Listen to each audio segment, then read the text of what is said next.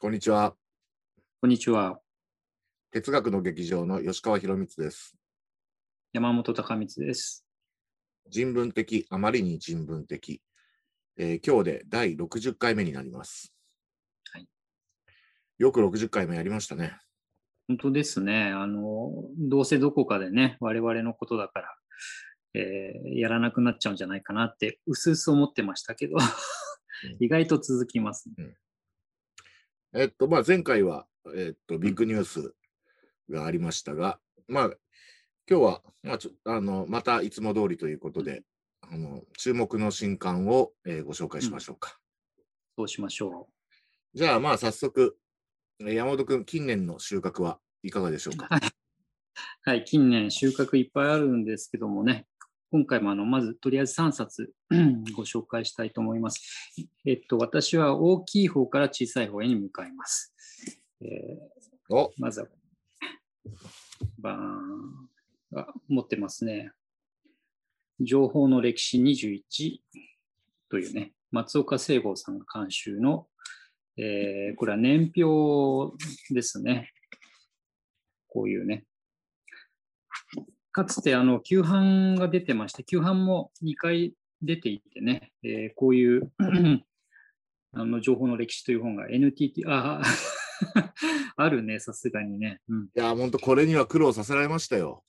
私ね、どういうこと？あの、すごい4回ぐらい買ってんだよね。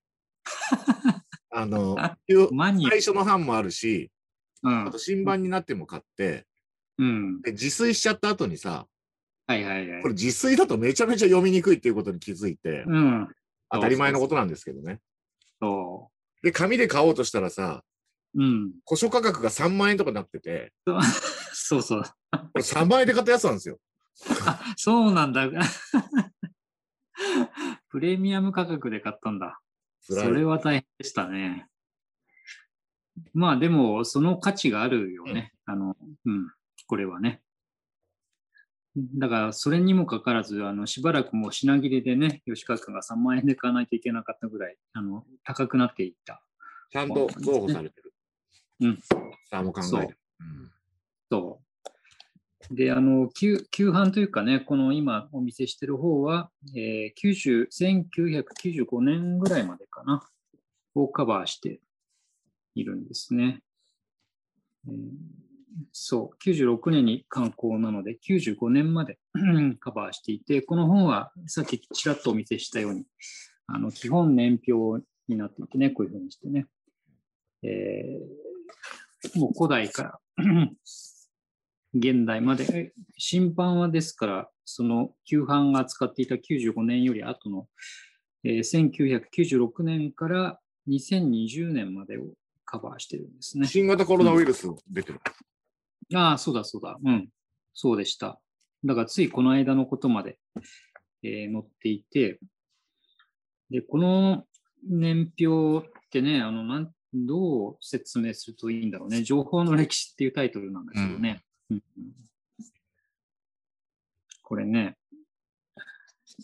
あの、まあ、松岡聖子さんのことなのでね、あの、いろんなジャンルにわたって、情報とか、それから編集という切り口でね、それをまとめてあるものなんですけども、えーっと、そうね、あるページを開くと、それが縦に5つのコラムで構成されていて、それぞれが、あの、テーマがね、あの、あるんですね。政治的な話とか、経済的な話とか、学問の話とか、芸術とかね、そういうふうにして、こう、ジャンルというかテーマごとに 年表にしてあって、その中で、えー重要だと思われるものをですね、選んでここに掲載しているので、結構作品の名前とか人名がだいぶたくさんね、出てくる、そういう、あの、年表なんですね。うん。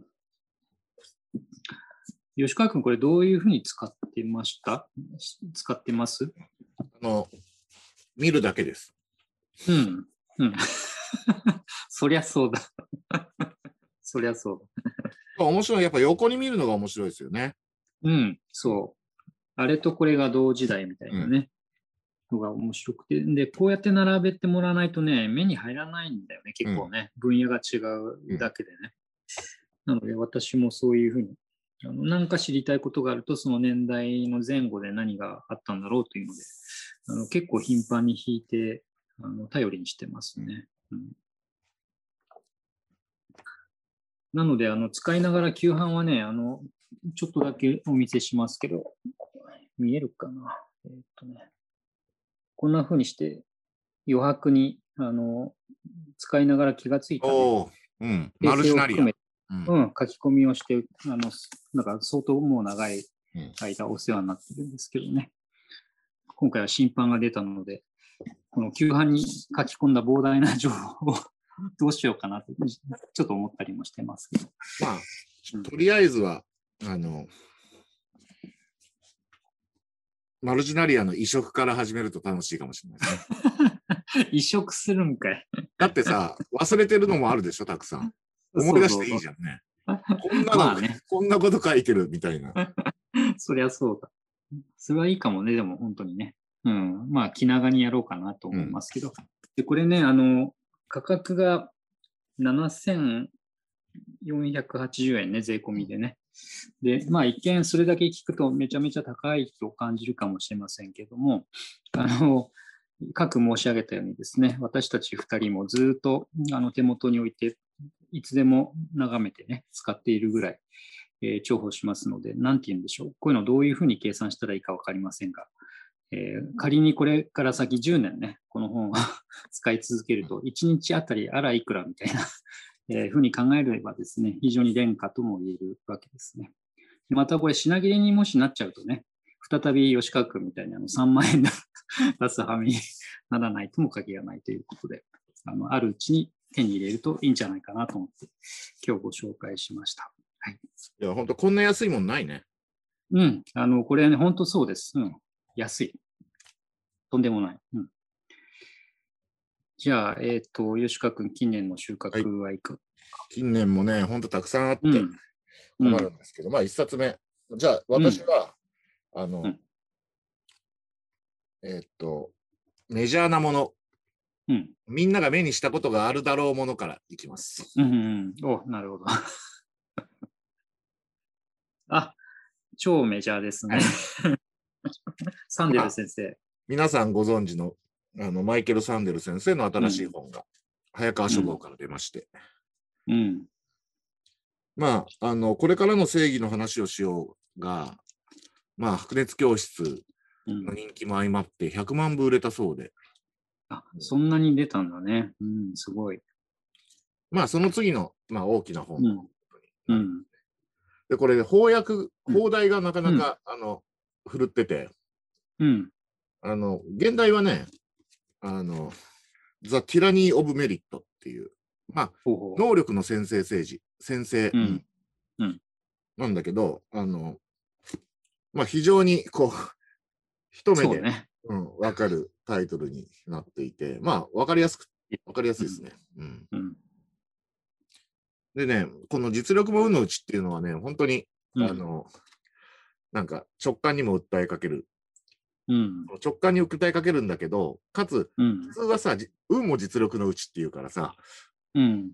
だから一瞬、そうんうん。一瞬疑問を直感的に浮かび上がらせるという点で非常に、あのうんなんていうか、優れた キャッチコピーだなという。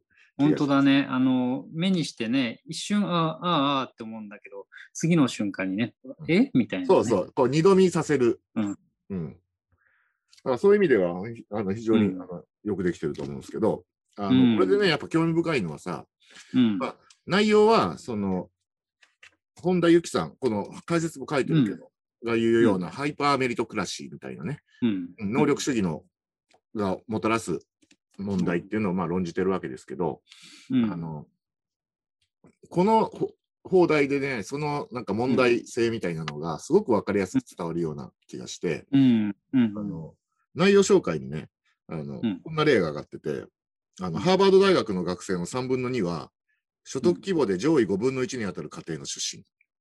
うん。にもかかわらず、彼らはハンデをしたように自分が入学できたのは努力と勤勉のおかげだというと。うん。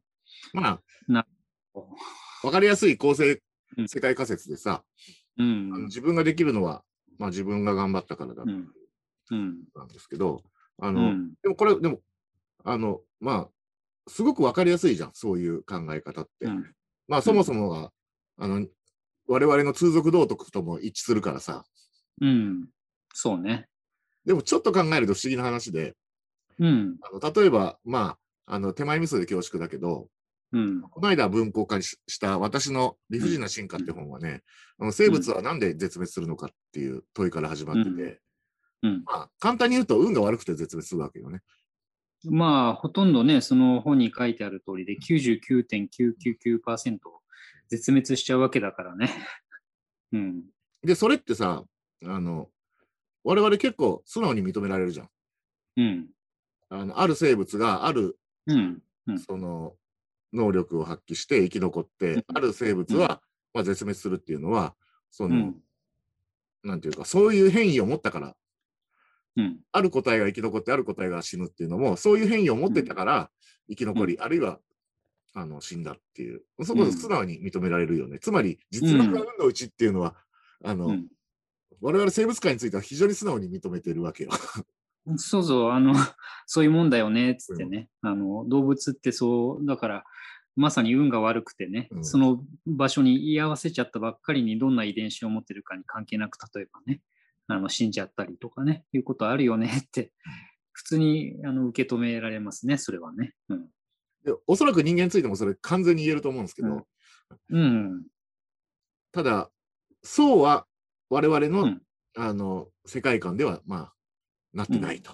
うん。で、それには、その、うん。非常に長い時間、何千年とか何万年というレベルの、我々の認知バイアスと呼ばれるような、あの、うん。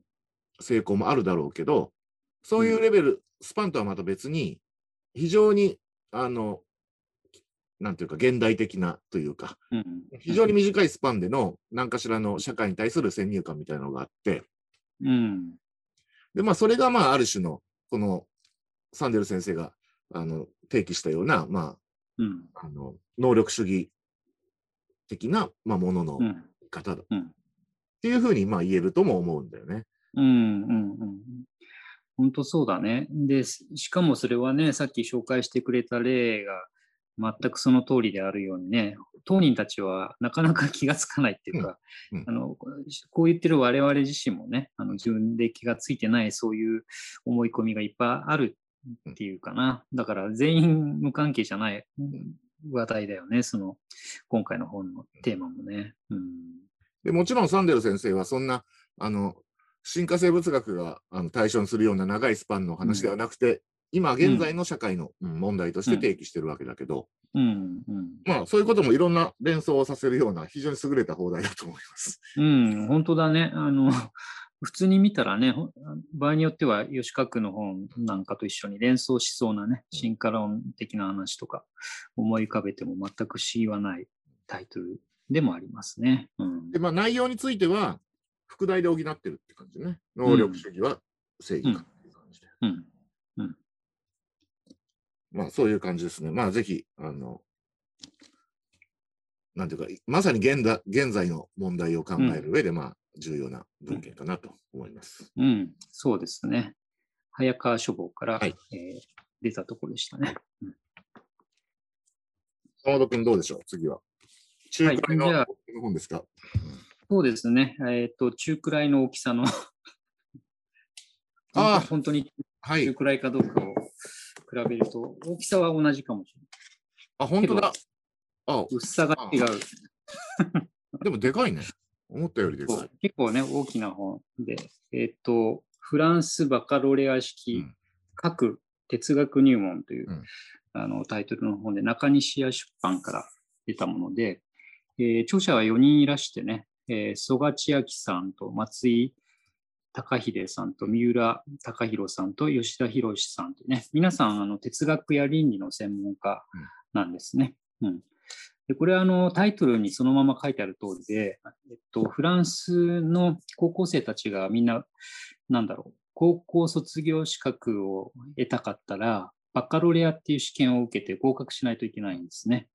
で、その時にあの、まあ、よく知られてる話かもしれないけど、フランスのその日本でいう高校にあたるリセというね、うんあのが学校では3年生になると、文系も理系も全員あの哲学を習習うと。えー、ちょっと最近あの仕組みが変わったので、時間は、数は違ってるかもしれないけど、以前は文系は週に8時間、えー、理系は週に3時間哲学の授業があるというので、文系の場合だから毎日もやってるようなね、えー、仕組みで、そのぐらい哲学を叩き込まれて、で、その、えー、高校卒業資格試験ね、つまりそれを受かれば好きな大学に選んでいけちゃうという、あのちょっと羨ましいような気もするね、試験があって、その試験の筆頭が哲学なんですね。で、その哲学の試験っていうのが、えー、っとね、4時間かけて、3問出るうちの1問をその場で選んで、4時間かけて小論文を書くという、そういう非常にハードな、あの、なんでしょう、私が高校生の時だったらとても解けないと思えるようなね、えー、試験をあのフランスでは実施しているという話で、そのフランスの哲学の教育とか、その試験のやり方をモデルにしてね、それで、えー、文章の書き方をトレーニングしようじゃないかって、そういう趣旨の本なんですね。ちょっと説明長くなったけどね。うん、いやすごいね。うん。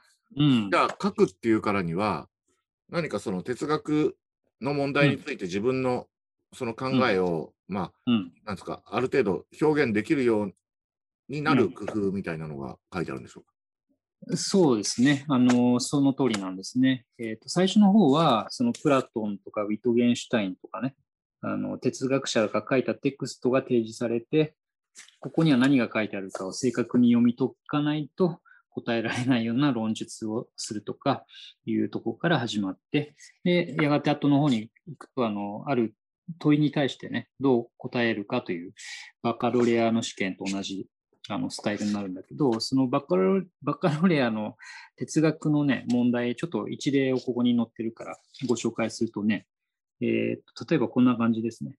文化は我々をより人間らしくするだろうかっていう問い。それから、真理を諦めることはできるだろうか？という問い。あるいは時間から逃れることは可能か？芸術作品を解説することは何になるのか？あらゆる真理は確定されているだろうか？とかね。労働は人々を分断するか？とかね。えー、それからね。欲望は我々が不完全である印なのだろうか。法は法、法律の法ね。法は我々を幸せにするのか。こんな感じでね、全部一行の短い問いなんですね。で、これ、これをつまり、あの、理性の哲学の授業を受けたね、高校生たちが、あの、4時間で論文を書くってわけで、どうも現地でも、あの、やっぱり参考書とかがいっぱい出てるっていうんですね。でそこに何が書いて書いてあるかっていうと、今のようなシンプルだけど、どう答えていいかわかんないような問いに、どうやって向き合うかというね、あのその取り組み方が書いてあって、その取り組みそのものがなんかフランス式の あの哲学の、えー、方法っていうのかな。その考えの方法を身につけましょうってこんな感じなのね。要するに問いを分析して、その問いに含まれているいろんな細かい問題をさらに問いを自分で作り出す。うん、例えば、国家がなくても社会は成り立つかっていう出題だとしたら、国家とは何かとかね、社会とは何かとか、国家がなくて社会が成り立つとしたならば、その時何が起きるかとかね、そうやって問題をこう分解して、さらにたくさん問題を作って、で、それらを分析する中で、自分としてはイエスっていう、あの、国家がなくても社会が成り立つと考える。しかし国家が、えー、なかったら社会は成り立たないという考えについても一応否定をこうしないといけなくてね。そうなるとロジカルにそれをあの説得しないといけなくて、で、その際、哲学の授業で習った過去の哲学者たちのテキストの適切な箇所を正確に引用する。そしてそれを使って議論を組み立てるって、まあこんなことらしいんですね。これは相当 ハードっていうか、あの、大変なことだなと思ってね、あの見てますけどね。あの、正直ちゃんとできる自信ないけど、ちゃんとやろうとうん思えば確かに4時間かかるね。かかる。うん。で、そういう参考書を見てるとね、あの、4時間のうち2時間は構成を考えるのに使えってアドバイスしてんだって。で、残り2時間で書けと。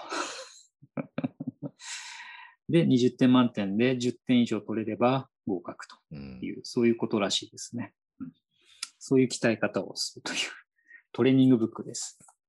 大変ですね。大変です。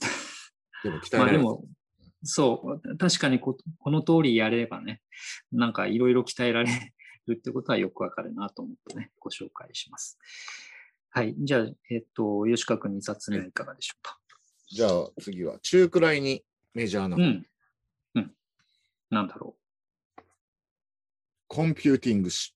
う。おすごい、でも、すごい大きな、これまたうん、情報の歴史とまではいかないけど、ううん。人間は情報をいかに取り扱ってきたか。まあ、うん。あの、現代もコンピューター、A History of the Information Machine、まあ、情報機械の歴史と。うん。うん。第3版、第3版で、まあ、うんあの定評のあるコンピューターの通詞です。うん。うん。これがまあ翻訳されて、うん。結構基本図書になると思います。いいですね。あの歴史としてはどのあたりから使ってるんですか？デジタルコンピューター以降なのか、それ以前のアナログコンピューターなんかも載ってるのかしら？アナログコンピューターのうん時代から載ってるんだけど、まあそこは第一部うんコンピューター全史っていうところで、うんまあ、お一括して、あの、語られていて、まあ、うんあの、基本としては我々の知るデジタルコンピューターの歴史という感じですね。うんうーん。あの、最初の項目が人間がコンピューターだった頃っていう。ああ、なるほど。コンピューターという。夢が現実にっていう。うん。うん。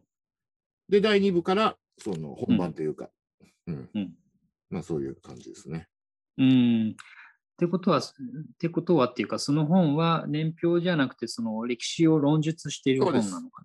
こういうふううんあ、なるほどね。うん。う文章です。ん一人で書いてるんですか、それを？いや、1、2、3、4人。あ、さすがに分担して書いてる。うんうんでもいいですね。版元はどちら？共立出版。うん、共立出版。渋い本出しますね。ねえ、でもいいですね。うん基本図書ですね、そういうのはね。あの、ツイッターも頑張ってるよね。あなんか、そうそうね。ありアリさん？うん。アリさん、うんうんありがとうのありをカタカナにするね、必要に。うんそうそう。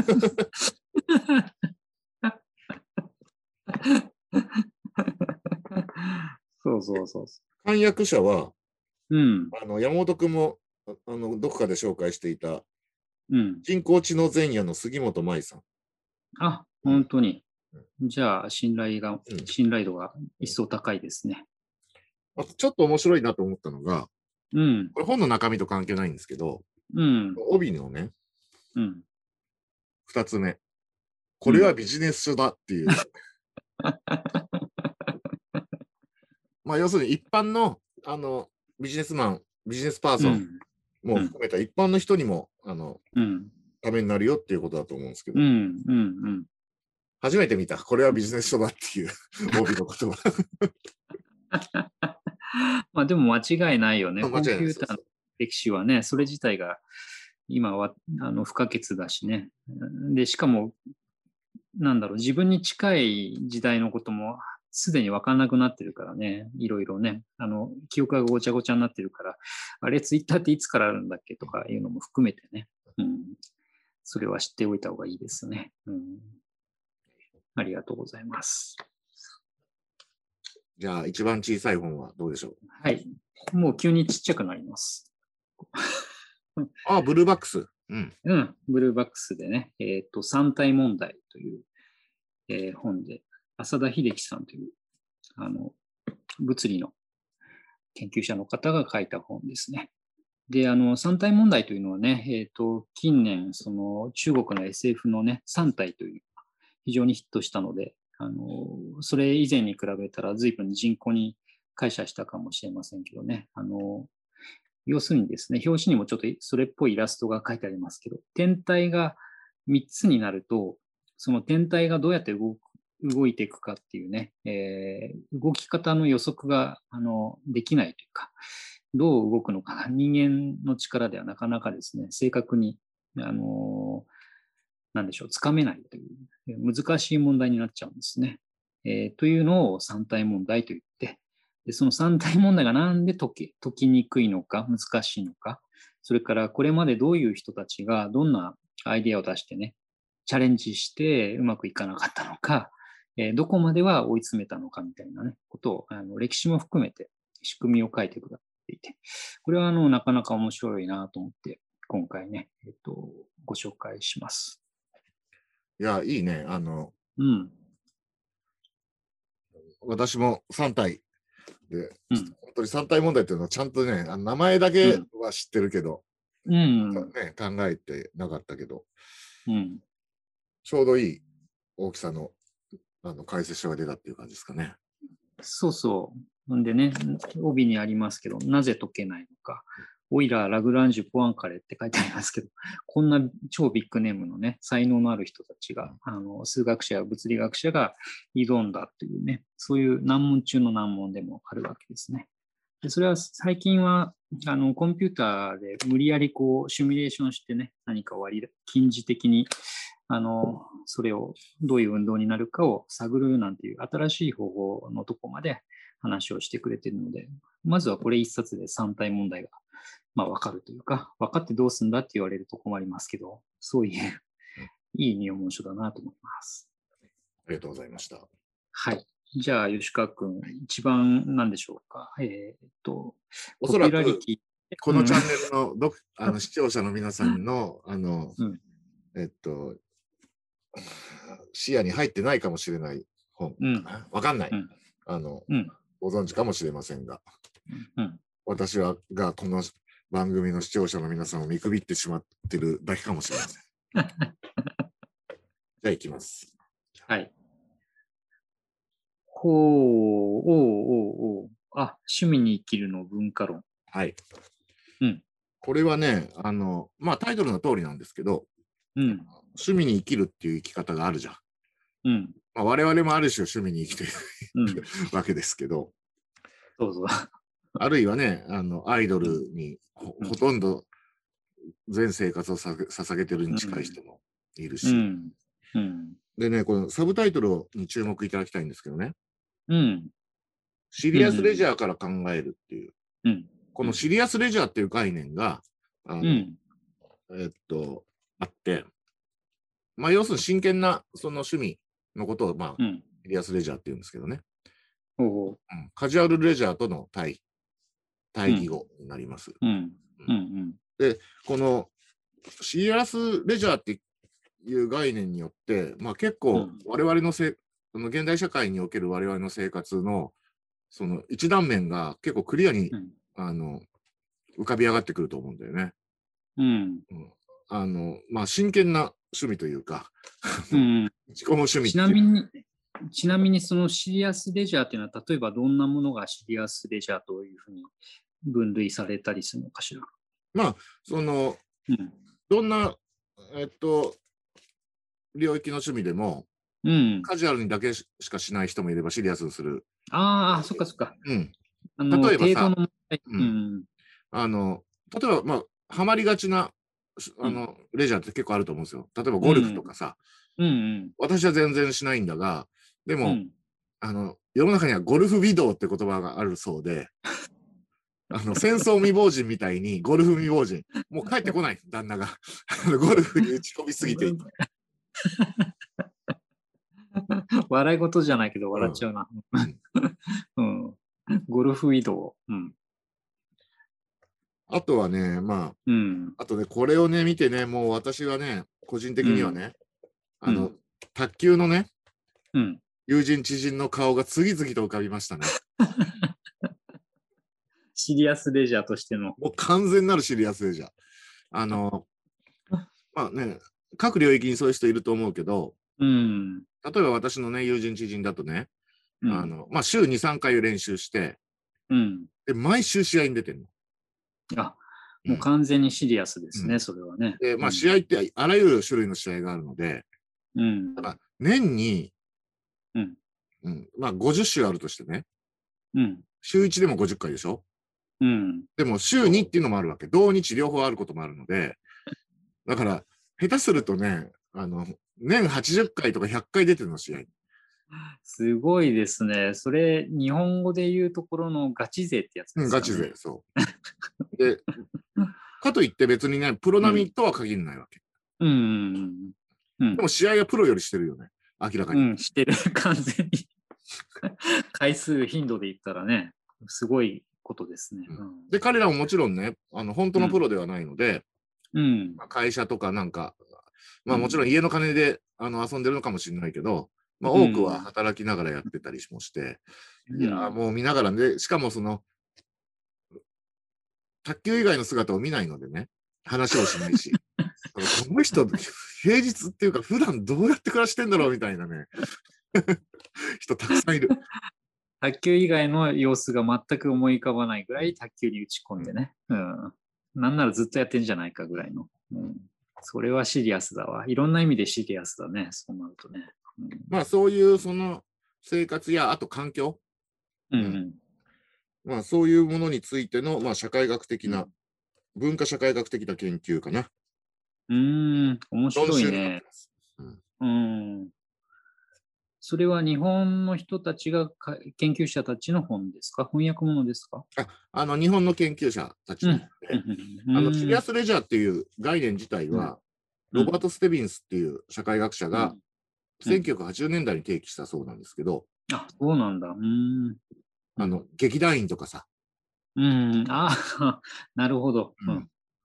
うん。もう、まあ、劇団員だとうん。人によってとかじゃなくて、ほぼニアリーイコールシリアスレジャーだよね、ほとんど。うん、あのね、変な話だけど、それでお金が儲かるとかいうことがね、ああんまりないものだけど、そこに打ち込むっていうね、あのね、ちょっとだけやるっていうのが難しいよね、結構。そうそうや、やるかやらないかみたいな、もうね、そうだそうだ、そうか。うんで、まあ、このシリアスレジャーっていう概念、まあ、日本ではね、おそらくそんなにうん。ないと思うんだけど、うん。まあ、その、まあ、我々のような一般人うん。の、まあ、格好の入門書になるんじゃないかなとう思って。ん。ああ、面白そうですね、とてもね。うん。今まで類書はあったのかしら、そんなシリアスレジャーの社会学みたいなね、ね文化。ね。どうですかね。ね、趣味の社会学っていうのは結構ね、ありますけど、うん。ねいいですね。うんうん。私も読んでみよね楽しみですよ。あの、バンドマンなんかも出てくるし、当然。う。うん うん。その仕事とうん。趣味との関係っていう、まあ悩ましい問題うん。もあるしね。うんそっか、そう思うとね、日本ではそうね、例えばオタ活と呼ばれるようなね、うんオタク活動で、あのーアニメや、さっきのね、アイドルもそうだけどね、推しコンテンツに、あの生活の時間とお金とね、リソースを捧げるという人が結構ね、あの今、ネット環境もあるから、あの目に入りますけどね、そう考えると、かなりあの多くの人々の生活にも趣味にも関係してそうな話題ですね。いや、結構重大な問題ですよ、これ。うん、うん。そんな気がした話を聞いて。ううんん。人事じゃないっていうか。そういうことじゃないですね。うんうん。そうまあ、そういうわけで、はい。うん。趣味に生きるの文化。中西屋出版、はい。私も買ってみまはいす。。京都の学術出版社です。うん。というわけで、今回もかなりバラエティに富んだうん。ラインナップになりましたね。そうですね。あの、事前に打ち合わせをしてるわけでもないのに、こんな風に毎回、お互い面白いね、なんかね。あの、自分たちで褒めてちゃしょうがないけど。結構こう、デュエルの成立しない戦いになりましたね。デュエルじゃないし。あの、ツイッターとかでは書きましたけどね、私結構この哲学の劇場の、あの、人文的あまりに人文的でね、えーこの何、活目の新刊書コーナー収録するたびね、終わ終わるとすぐね、もう吉川君が紹介してくれた本を注文してます、毎回。いや、私もね、今ね、ちょっとね、私の目線見てなんか変だなと思った人いるかもしれないけど、うん、山本君喋りながらもう Amazon 注文してるからね。早いな、これ。収録しながら注文している。そう、だからお互いに注文しちゃうからね、あの紹介する方は一冊ずつこここで売れたりするというね、いう変なことにもなっております。うん単体問題と、うん、フランスバカロレア式各哲学呪文はもうすでに注文しました。うん、うん、ありがとうございます。両方の歴史はね、もうあるからね。うん、そう。もう一冊買っちゃったらまたね、困りますけどね。うん。はい、まあそんなところですかね。そうですね。じゃあ今今回もどうもありがとうございました。ありがとうございました。